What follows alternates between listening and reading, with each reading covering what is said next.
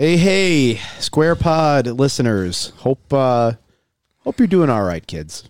So, uh, just this is a, a quick bump to let everybody know that uh, the episode is coming, but because of Election Day being middle of the week or not being on a Tuesday, we didn't get a chance to record until Wednesday night. Um, and Snake has to do a lot of production on it because we're both mumbling idiots. Oh, I'm the biggest mumbling idiot. But uh, it, the the episode is coming. It should be released later today or tomorrow.